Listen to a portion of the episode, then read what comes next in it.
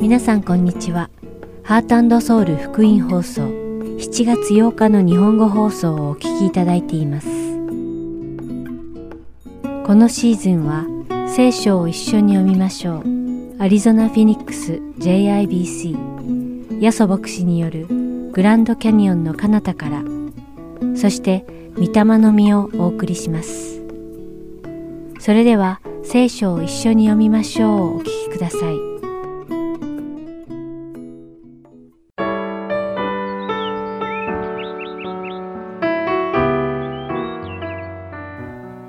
皆さんこんにちは。聖書を一緒に読みましょうのお時間です。お相手はダイヤモンド優子がお送りします。この放送をお聞きの皆さんは、神様には人間の心の中を見ることができる道からがあることを信じますか？神様は人の考えや今心に思っていることだけでなく、真の動機さえもご存知なことを信じますか？私たちは頭では神様が私たちの心の動機までご存知だということが理解できると思いますが、頭で理解するのと神様が私たちの心の動機を知っておられると知りながら生きるのは別のことなのです。もし私たちが神様は私たちの心の奥にある動機までをもご存知でおられる方だと皆さんが本当に信じるなら、私たちは自分の心の中に悪い考えや清くない考えを持たないように努め、またそのようなよこしまな心を動機とする行動を踏みとどまるのではないでしょうか。神様が自分の今思っていることや考え、またこれから行おうとすることや、その動機をすべてご存知でおられることを心から信じるなら、私たちは自分の心の中や考え、行動についてもっと気をつけ、今までとは違う反応をするのではないでしょうか。ああ、なんてことだ。このような邪悪なことを考えてはダメだ。しまった。私がこのようなことを考えているのを神様はすべてご存知でいらっしゃるのに面目ないというような反応を示すことになるでしょう。しかし私たちが自分たちのよこしまな考えや思い、良くない動機にこのように反応できない理由は、神様が自分の良くない考えや思い、動機をすべてご存知であられることが感じられないからではないでしょうか。聖書には人間が死ぬとその魂が行く読みという場所のことが書かれています。読みは地下深い底にある空間だと考えられています。地下深い底には光が届きませんから、とても暗く暗黒が満ちています。罪人たちはその何も見えない光のない暗いところに送られ閉じ込められるのです。しかし神様はそのような真っ暗な読みをもはっきりと見ることのできる道からを持っておられるので、神様の見前には暗黒の中のものがすべてさらけ出されるのです。このように全く光がなく何も見えない深い暗闇の中でも神様はすべてをはっきりと見抜かれるのです。ですから今日皆さんと一緒にお読みする信玄15章では神様が人間の心を見抜かれることはごく当然のことであると述べているのです。信玄第15章11節には、読みと滅びの淵とは、主の前にある。人の子らの心はなおさらのこと、と記されています。信玄の著者は、神様はどんなに深い暗闇の中にあるものでも、神様にはすべて見抜く道からが終わりになるので、どんなに奥に潜んでいるものでも、神様の前ではすべてが明らかにされると書かれているのです。つまり聖書はどんな暗闇にあっても、すべてが明らかにされるのに、人一人一人が持っている横島な考えや動機が明らかにされることがないことがあろうか。すべてが明らかにされる日が訪れると教えているのです。皆さんは自分の考えや心の奥の中の動機がすべて白日のもとにさらされても大丈夫だと胸を張って言えますか？それらがすべて公になっても恥ずかしくない暮らしをしているでしょうか？もしすべてが白日のもとにさらされる日が来ることを信じるなら、私たちは皆その日が来ても恥ずかしくないように気をつけていきたいと考えるのではないでしょうか。その日に皆様が神様に褒めていただける考えや心、そして行動をとることができるように願っています。それではお祈りします。愛する天の父なる神様、皆を賛美いたします。暗黒の中にあるものを何一つ残さず見抜かれる神様の見前で、私たちの心や心の中に潜んでいる動機やその行いがすべて公に現れる日が訪れることを覚えて、常に神様の御言葉に従って行動しながら生きていけるようにどうか私たちを強め、そして義の道に導いてください。イエス様の皆によってお祈りします。アーメン。それでは今日の聖書箇所、信玄第15章の1節から33節までをお読みして、今日の聖書を一緒に読みましょう終わりたいと思います。柔らかな答えは憤りを鎮める。しかし、激しい言葉は怒りを引き起こす。知恵のある者の舌は知識をよく用い、愚かな者の口は愚かさを吐き出す。主の恩目はどこにでもあり、悪人と善人とを見張っている。穏やかな舌は命の木。偽りの下は魂の破滅。愚か者は自分の父の訓戒を侮る。叱責を大事にする者は利口になる。正しい者の家には多くの富がある。悪者の収穫は煩いをもたらす。知恵のある者の唇は知識を広める。愚か者の心はそうではない。悪者の生贄は主に意味嫌われる。正しい者の祈りは主に喜ばれる。主は悪者の行いを意味嫌い、義を追い求める者を愛する。正しい道を捨てる者には厳しい懲らしめがあり、叱責を憎む者は死に至る。黄泉と滅びの淵とは主の前にある。人の子らの心はなおさらのこと。あざける者は叱ってくれる者を愛さない。知恵のある者にも近づかない。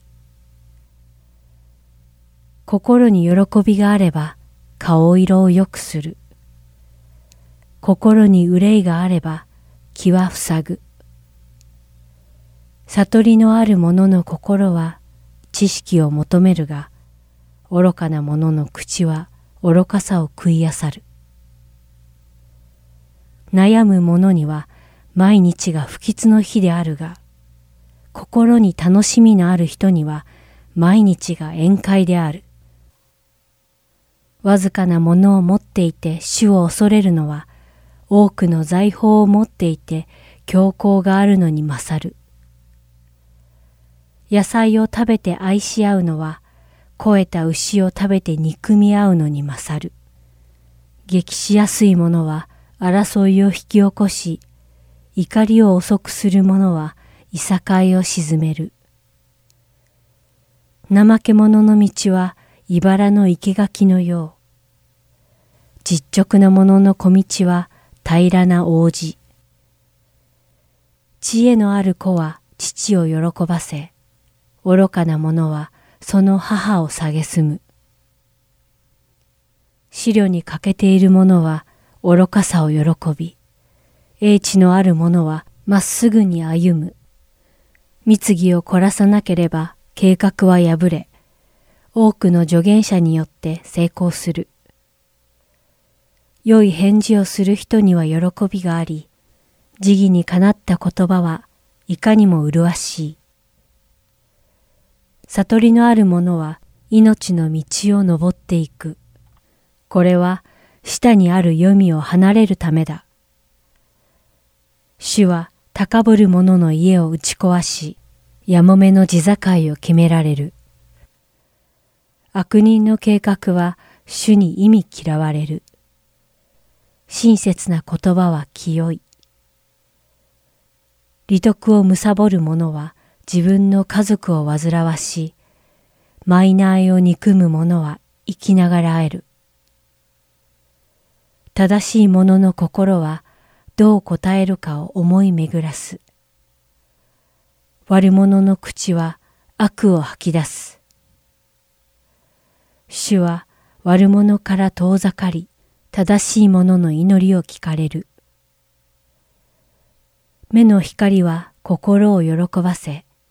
良い知らせは人を健やかにする。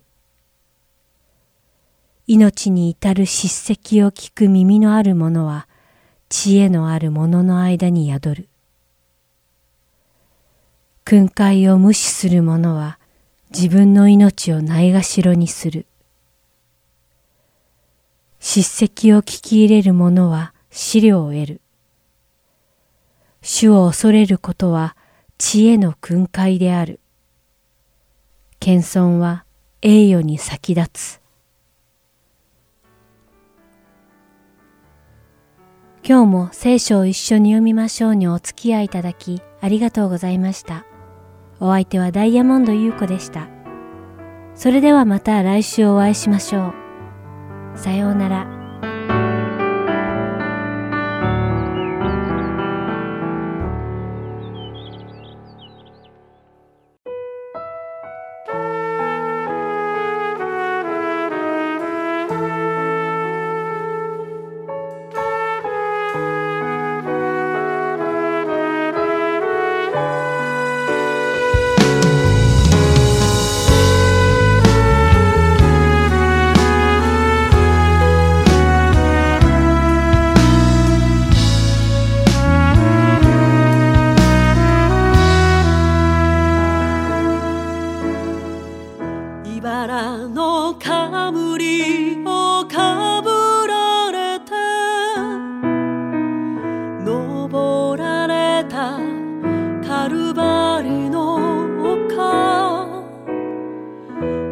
人々の罵りあざけりは全て私の罪のため。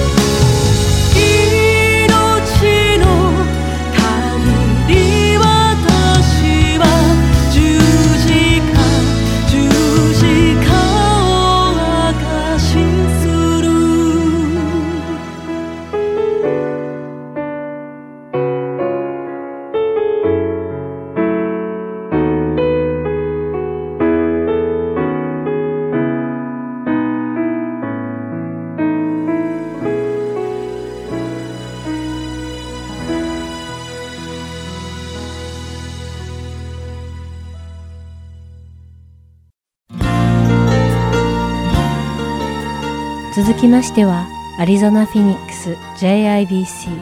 ヤソ牧師によるグランドキャニオンの彼方からをお聞きください。今日のタイトルは Investing in Others Part 2育てる第2回です。ヤソ先生のお話を通して皆様が恵みのひとときを送られることを願います。さてあのしばらくですね、今、メンターとして人を育てるということです共に学んでいます。生活というのはいろんな人間関係の中にあるわけですよね。まあ、その時は、時にはですね、誰かに教えたり、教えてもらったりということがあると思います。今日はですね、モーセというですね、方の人生から共に学んでまいりたいと思います。聖書はですね、えー、出エジプト記の17章の9節です。では、出エジプト記の17章の9節から読みたいと思います。9節から11節モーセはヨシアに言った。男たちを選び、出て行ってアマレクと戦いなさい。私は明日、神の杖を手に持って丘の頂に立ちます。ヨシアはモーセが言った通りにしてアマレクと戦った。モーセとアロンとウルは丘の上に、えー、頂に立った。11節モーセが手を高く上げているときは、イスラエルが優勢になり、手を下ろすとアマレクが優勢になった。あ皆さんがですね、お祈りしましょうって言ってお祈りするときどういうポーズをしますかね、まあ、大抵は手を組んで、こう目を閉じて頭をちょっと下げるようなポーズをとると思うんですね。で、まあお祈りするというのは大体ですね、まあ似たようなポーズ、みんな誰でもね。まあ、あの、実はですね、お祈りというのはですね、車の運転中もお祈りができることをご存知でしょうか車の運転中にお祈りするときはどうやって祈るかというと、ハンドルから手を離していくのは冗談です。そんなことしないわけですよね。つまり手はハンドルに持ちながら、目は閉じないで開けて道路を見ながらお祈りするわけですよね。実はですね、目を閉じて手を組まないと祈れないとは聖書に一言も書いてないんですね。知ってますか？まあ、聖書の時代はですね、まあ今日の話にもちょっと出てくるんですけども、実に聖書の人たちが祈ってた祈り方っていうのは、手を上げて祈っていたようでありますね。そして今日のですね、モーセの話を見たいとですね、手を上げながらですね、状況を見ながら祈る祈りっていうのがあるわけですね。つまり、状況を見ながらですね、本当に、あ、今、ヨシアがちょっと危ない、危ない、ヨシアが守られませんこう、状況を見ながら祈る祈り。それが鳥なしの祈りなんですね。つまり、実際に活動していたっていうんですかね、体を動かしていた、戦っていた人はヨシアでしたが、モーセが祈っている間だけヨシアを勝つことができたと今日の話に書いてありますね。まあ、昔の話ですね。ちょっと昔なんですけど、まだこの JIBC というこの教会が存在してなかった時のことです。そして JIBC もなければ、その JCPN というですね、そういうグループもなかった時代のことですね。その時はですね、横井牧師という方がですね、いらっしゃるんですけど、その牧師先生が一人で北米あっちこっち回ってですね、いろんなところで集会を行って、そこから集まっていた人たちを中心に教会を始めていたんですね。例えば今写真載ってるのはですね、なんとなく昔の写真っていう気がしますでしょ？これはまあなんとかっていう人のような、ね、感じがするんですよ。こちらにいる女性、なんか、あの、なんか、サチソさんのような、似たようなね、のこの方を映ってます。言いたいことはですね、まあ、そういう JIBC 教会がなかった時代、あと JCPN がなかった時代に、まあ、横井牧師という一人の先生があちこち回りながら集会をして、そこに教会を作っていたということですね。私もですね、まだ牧師になる前の新学生の時代にですね、その横井先生について一緒にですね、この天日に来たんです。その時のですね、天日の第一印象は、暑いなぁっていうことでした。そして緑がないなぁっていう、そういう印象だったんです。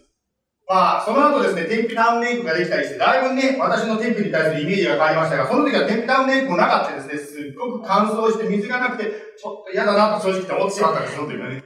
この中でですね、まあそういうふうに先生についてですね、教会のないところで一緒に日本語で集会した時にあることに気づいたんですね。すごく心に残ったのがですね、まあ、その集会に参加していらっしゃるご年配のおばあちゃんがですね、日本語でイエス様の話聞けるなんて言って涙を流してたのがすごく印象に残りました。まあ、そういうところからですね、まあ、一つ教会ができて、もう一つできてという感じで、こう JCPN というネットワークに広がっていったわけですね。今月ですね、私たちは20年ぶりですけども、まあ、JCPN カンファレンスのこの天日をお迎えすることになりました。この礼拝の後、先ほど言いましたようにですね、まあ、この、この働きですね、この来られる方たちをホストするっていうんですか、そういう働き、誰が何をするかということの、まあ、ボランティアのですね、まあ、説明会を行いたいと思います。ある方はもしかしたらステージに立ってですね、スポットライトを浴びるような働きをすることがあるかもしれません。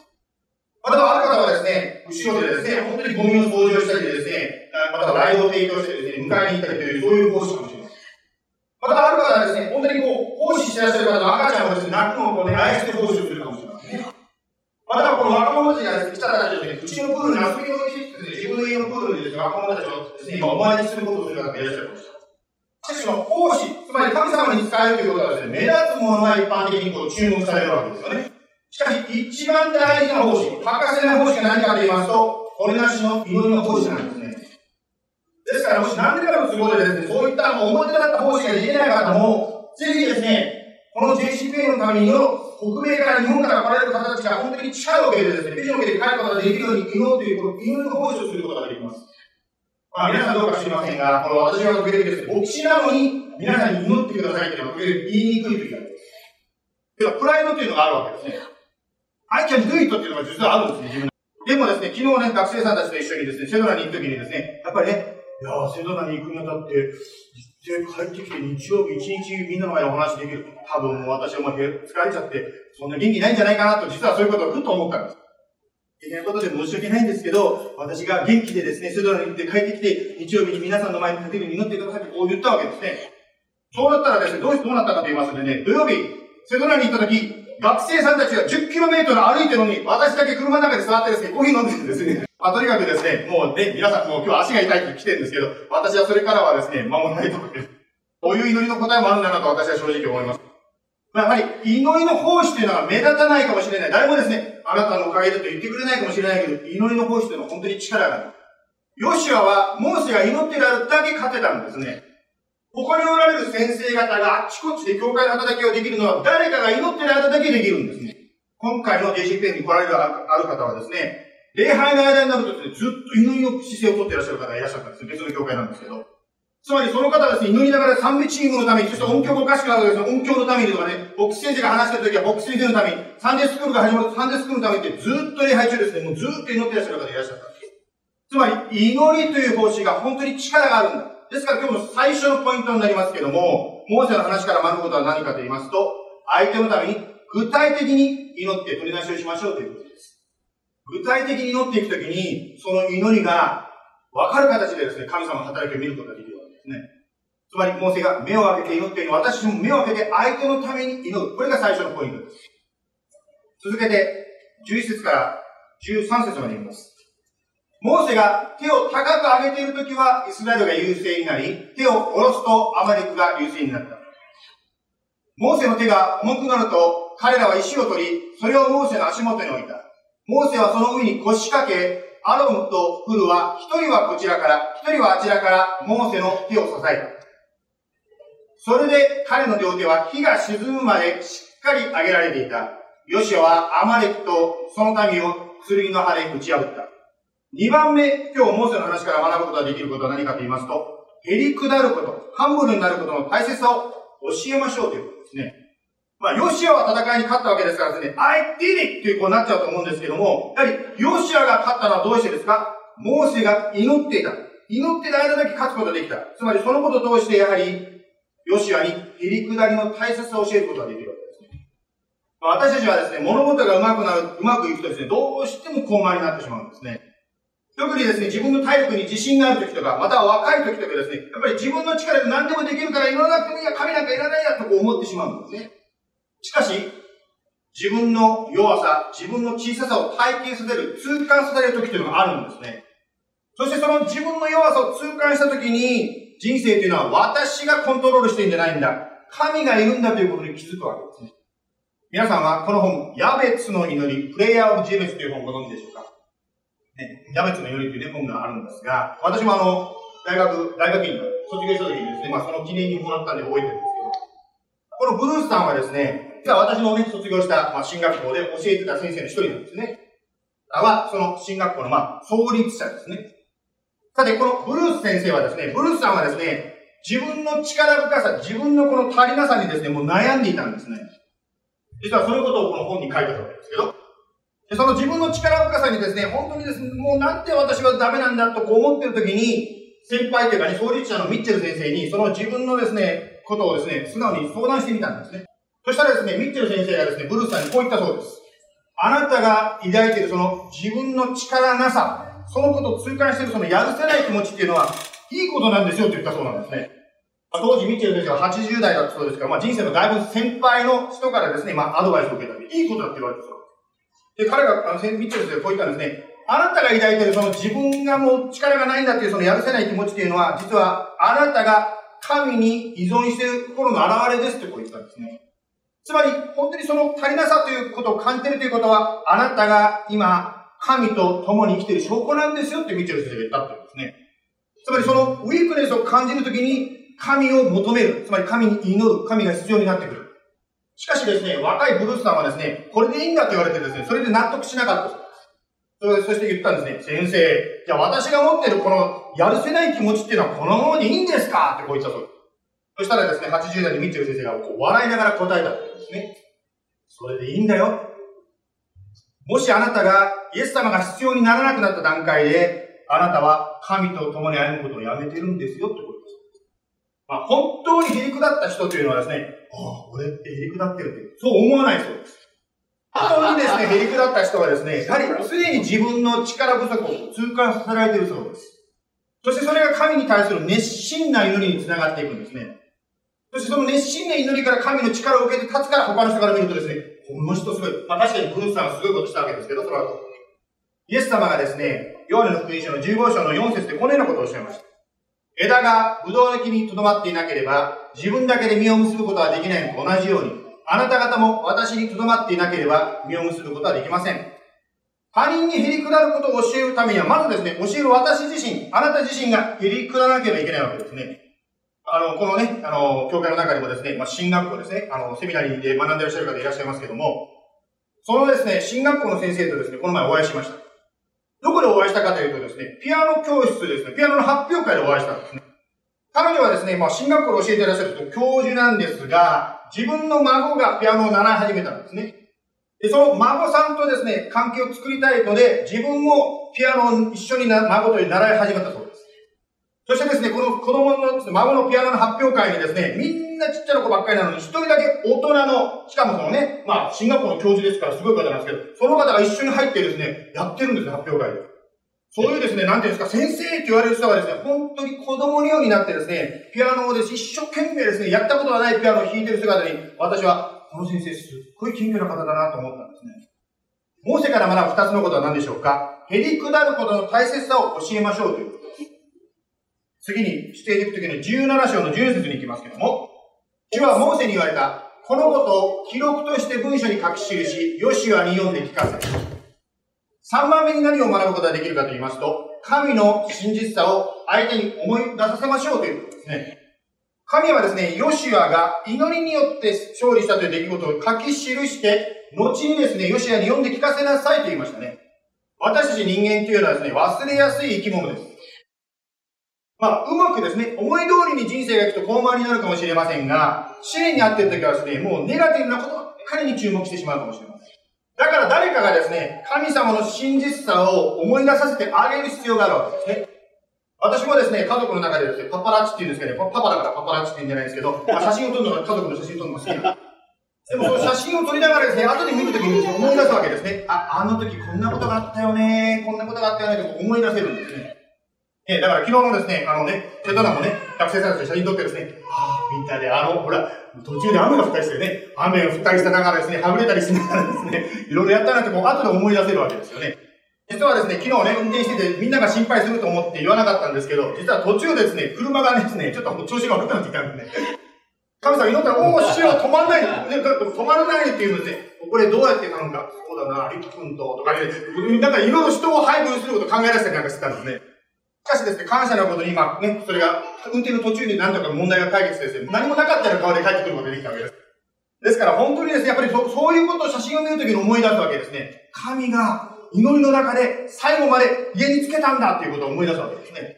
家内がですね、車のことを言うとですね、ああ、それだからあの車運転するのよって言われちゃうので一応言ってきますけど、問題があったのは、実はですね、急にですね、あの、燃料系がですね、エンプティになっちゃったんですね。だからもうガス欠で止まると思っちゃったわけです、車がね。で、ガスケージがゼロになってですね、これは道でどうやって車を押そうかなとか余計なことを考え出したわけですけども、まあ、が、祈った時にですね、そこにガソリンスタンドが来たわけですね。あ、あったーって感じで止まったわけです。まあ言いたいことはですね、本当に神様のその良いことっていうのを私たち忘れてしまって、次になんか問題があると、もう人生ダメだと思ってしまうんですね。私たちはですね、このフェニックスに日曜日に一緒に礼拝することも素晴らしいことですけども、やはり日常生活でいろんなところで励まし合うような、そんな人間関係を築きたいなと思っています。そしてですね、本当に心を注いで祈り合えるような信仰の友というのが必要です。そしてそのような関係をですね、今私たちは築いていこうとしている途中です。しかしですね、ある方はですね、祈り会は好きじゃないというふうにですね、あの、言われたことがあります。祈り会に出るとですね、自分の問題が大変なのに、他の人の問題も聞いてですね、聞けば聞くほど心が重くなっちゃうっていうんですね。ですから気をつけないとですね、先ほど具体的に祈るというのが一番目のポイントで言いましたけども、具体的に誰かのリクエストを祈ることは大事なんですが、気をつけないと、今度は神様よりも問題の方が大きく見えてしまうことがあるんですね。霊的な戦い、本当にですね、まあ、霊的な戦いをすることは大事ですけど、気をつけないと敵の働きばっかりに注目がいってしまうかもしれない。やはり私たちはバランスを崩してしまうので、やっぱり神様の働きということを忘れないでいたいと思います。ローマ書の8の35にこういう言葉が書いてますね。誰が私たちをキリストの愛から引き離すのですか？苦難ですか？苦悩ですか？迫害ですか？上ですか？裸ですか？危険ですか？剣ですか ?37 節しかし、これらすべてのことにおいても、私たちを愛してくださった方によって、私たちは圧倒的な勝利者です。最近はですね、もちろんアリゾナはですね、どんどん気温が上がっておりますが、朝は涼しいです。比較的涼しいですね。日中のですね、その日差しの強い太陽にですね、コインを目の前にくっつけるとですね、その大きな太陽、その力ある太陽が見えなくなってしまいます。大きな力ある太陽もちっちゃなですね、ことに集中してしまうと見えなくなってしまう。つまり私たちはですね、目の前のこの、この出来事にですね、集中しすぎると、いっぱい神様が今まであなたや私の人生にされてきた良いことを全部忘れてしまうことがあるんですね。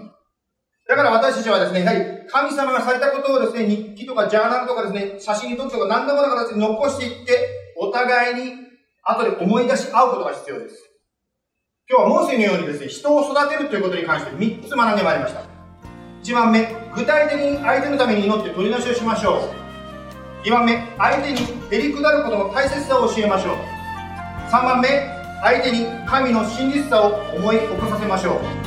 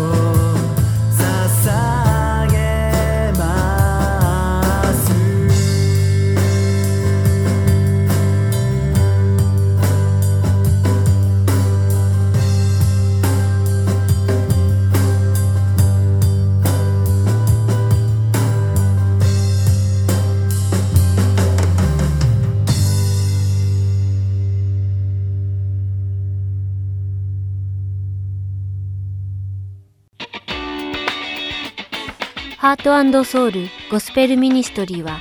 日本人の方で韓国語のできるボランティアの方を募集しています。私たちの活動にご協力していただける方は、ぜひハートソウルまでご連絡ください。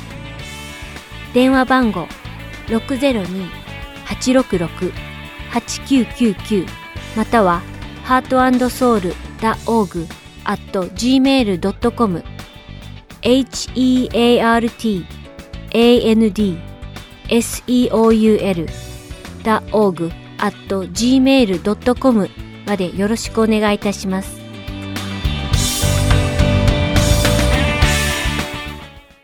それでは、御霊の実をお聞きください。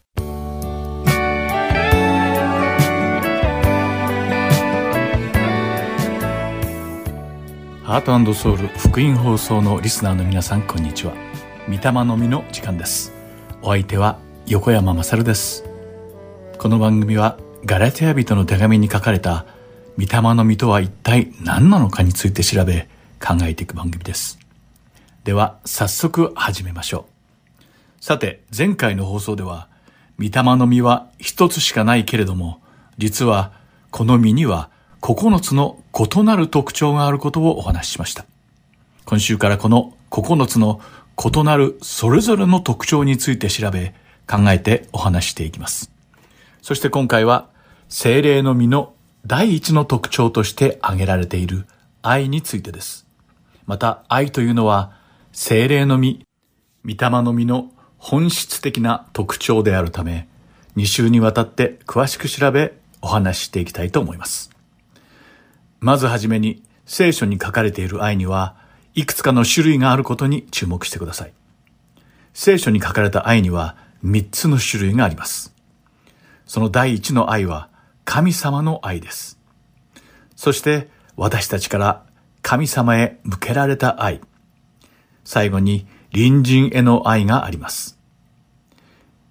ガラテヤビデオの手紙第5章に書かれている精霊の実の最初の特徴として示されている愛とは、キリストにある隣人への愛のことです。しかし、イエス様が生きておられた時代は、多くの人々が旧約聖書の立法について間違った解釈をしていました。この間違った解釈によって二つの大きな過ちがもたらされました。その一つ目の過ちとは、人々が神様に定められた基準ではなく、自分たちの基準で立法を適用したこと。そして二つ目の過ちとは、神様から与えられた立法に勝手に自分たちが考えた立法を追加してしまったことです。イエス様は、マタイの福音書第5章から7章に書かれた三条の水訓の中で、これらの過ちを正されました。イエス様は、この有名な説教の中で、立法の本当の意味を詳細に解説され、また立法の真の精神を教えてくださったのです。特にイエス様は、マタイの福音書第5章の21節から22節で、人を殺してはならないという立法の意味をより深く、より講義に展開されて説明されました。当時一般の人々は人を殺すことなど考えたこともなかったので、この立法は自分にはあまり関係がないと思っていました。つまり自分は殺人を犯すことなど決してないのだから、神様から裁かれることはないと信じていたのです。しかしイエス様はこの誤った認識を打ち砕かれました。主は兄弟に腹を立てる者は皆裁判によって裁きを受けなければならず、兄弟に脳なしというものは最高議会に引き渡されて有罪となると説かれました。また自分たちの兄弟に向かってバカ者というようなものは燃えるゲヘナに投げ込まれてしまうほどの罪を犯しているとも言われました。イエス様は私たちが月光した時に口から出てしまう憎しみに満ちた言葉は兄弟姉妹を殺すことに等しい罪であると教えてくださったのです。これは私たちも気づかずに犯していた恐ろしい罪ではないでしょうか。イエス様はこの人を殺してはならないという立法の本当の意味をマタイの福音書の第5章の21から22節を使って説明された後、続く23節を、だからという言葉で始めておられます。そこから兄弟姉妹をどのように愛し、どのように神様を礼拝したらよいのかを教えられているのです。人を愛することと神様を礼拝することの間には深い関係があるのです。創造主であられる神様を礼拝することはとても重要です。それは私たちの責任であり、義務でもあります。またそれは神様の被造物である私たちの特権でもあるのです。しかし、この権利を行使する前に、私たちの礼拝を神様が一体どう思われるか、また神様が私たちの礼拝を受け入れてくださるのかどうかを考える必要があります。父なる神様に受け入れていただく礼拝を行うためには、まず自分の心の中をしっかりとチェックして、清い心であるのかどうかを見極めなくてはいけません。主に礼拝を捧げる前に、兄弟姉妹との関係を正しく健全な状態にしなくてはならないのです。そうしてから初めて私たちは神様に礼拝を捧げることができるのです。イエス様は人を愛することがどれほど大切であるのかを教えてくださっているのです。しかし私たちは日常生活の中で、しばしば感情を爆発させて、兄弟姉妹に怒りをぶつけてしまうことがあります。相手を見下すようなことを言ったり、不愉快な思いをさせるような行動をとってしまったりすることもあります。憎しみや怒りをわざと人に見せつけることだってあります。そして残念なことに多くの場合、その兄弟姉妹とは大抵私たちの身近な人たちなのです。だからこそ、今日の学びでイエス様が教えてくださることを通して、私たちは謙虚に自分を制していかなければならないのです。私たちは神様が愛するようにと与えてくださった家族を、しばしばそれがあたかも当然であるかのように思ってしまいます。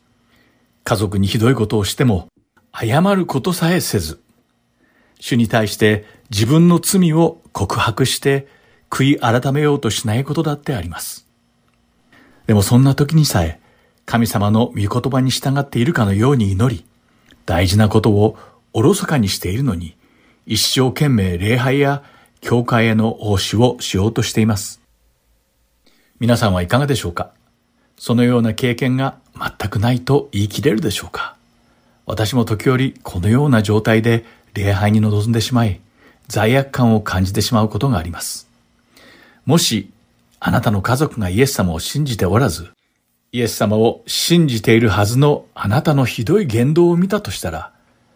あなたのことを彼らは一体どう思うでしょうか？そして、あなたが礼拝しているイエス様について一体どう思うのでしょうか？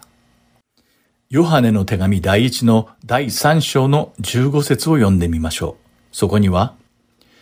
兄弟を憎む者は皆人殺しです。言うまでもなく、誰でも人を殺す者のうちに永遠の命がとどまっていることはないのです。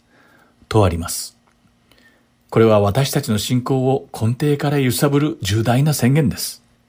ここに書かれたことをしっかりと受け止めて、私たち自身の罪深さを悔い改め、イエス様を信じる信仰とはどのようなものであるかをもう一度考えてみませんかイエス様は十字架の死に至るまで完全な愛の中で私たちを愛してくださいました。もし私たちがそのような愛を受けたと告白するならば、憎しみの中で生きることなどできないはずです。憎しみと愛は全く正反対のものだからです。また私たちが受けたその大きな愛を分かち合うのは当然のことです。神様に感謝してその愛を広めていくのです。イエス様が十字架の上で示してくださった愛を私たちは日々の生活の中で実践していくべきではないのでしょうか。皆さんのこの一週間がイエス様の愛に満ち溢れたものとなり、兄弟との関係が修復され、清い心で礼拝ができるように祈っています。今回の御霊の実はここまでです。今日も最後までお付き合いくださって本当にありがとうございました。お相手は横山まさるでした。ではまた次回お会いしましょう。さようなら。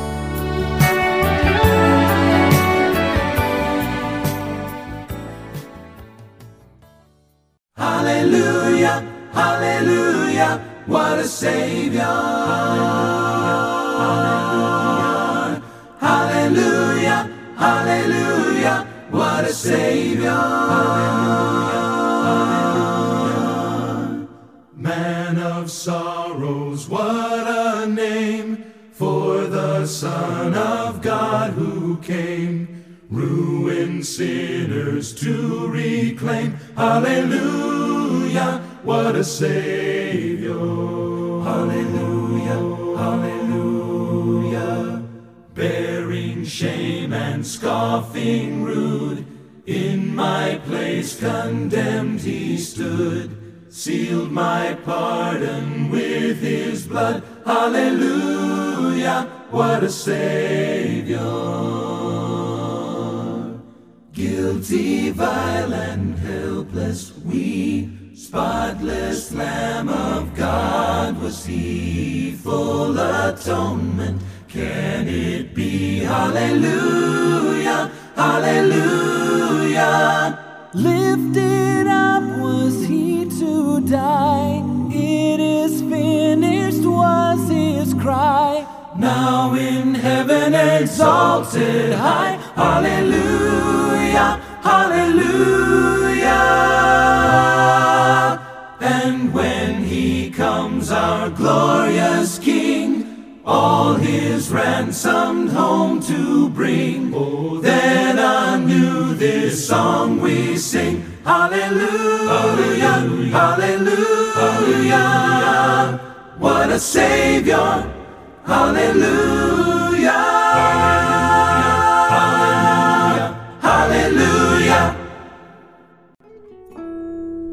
今日のハートソウル福音放送はいかがでしたか？最後までお付き合いくださりありがとうございました。それではまた来週お会いしましょう。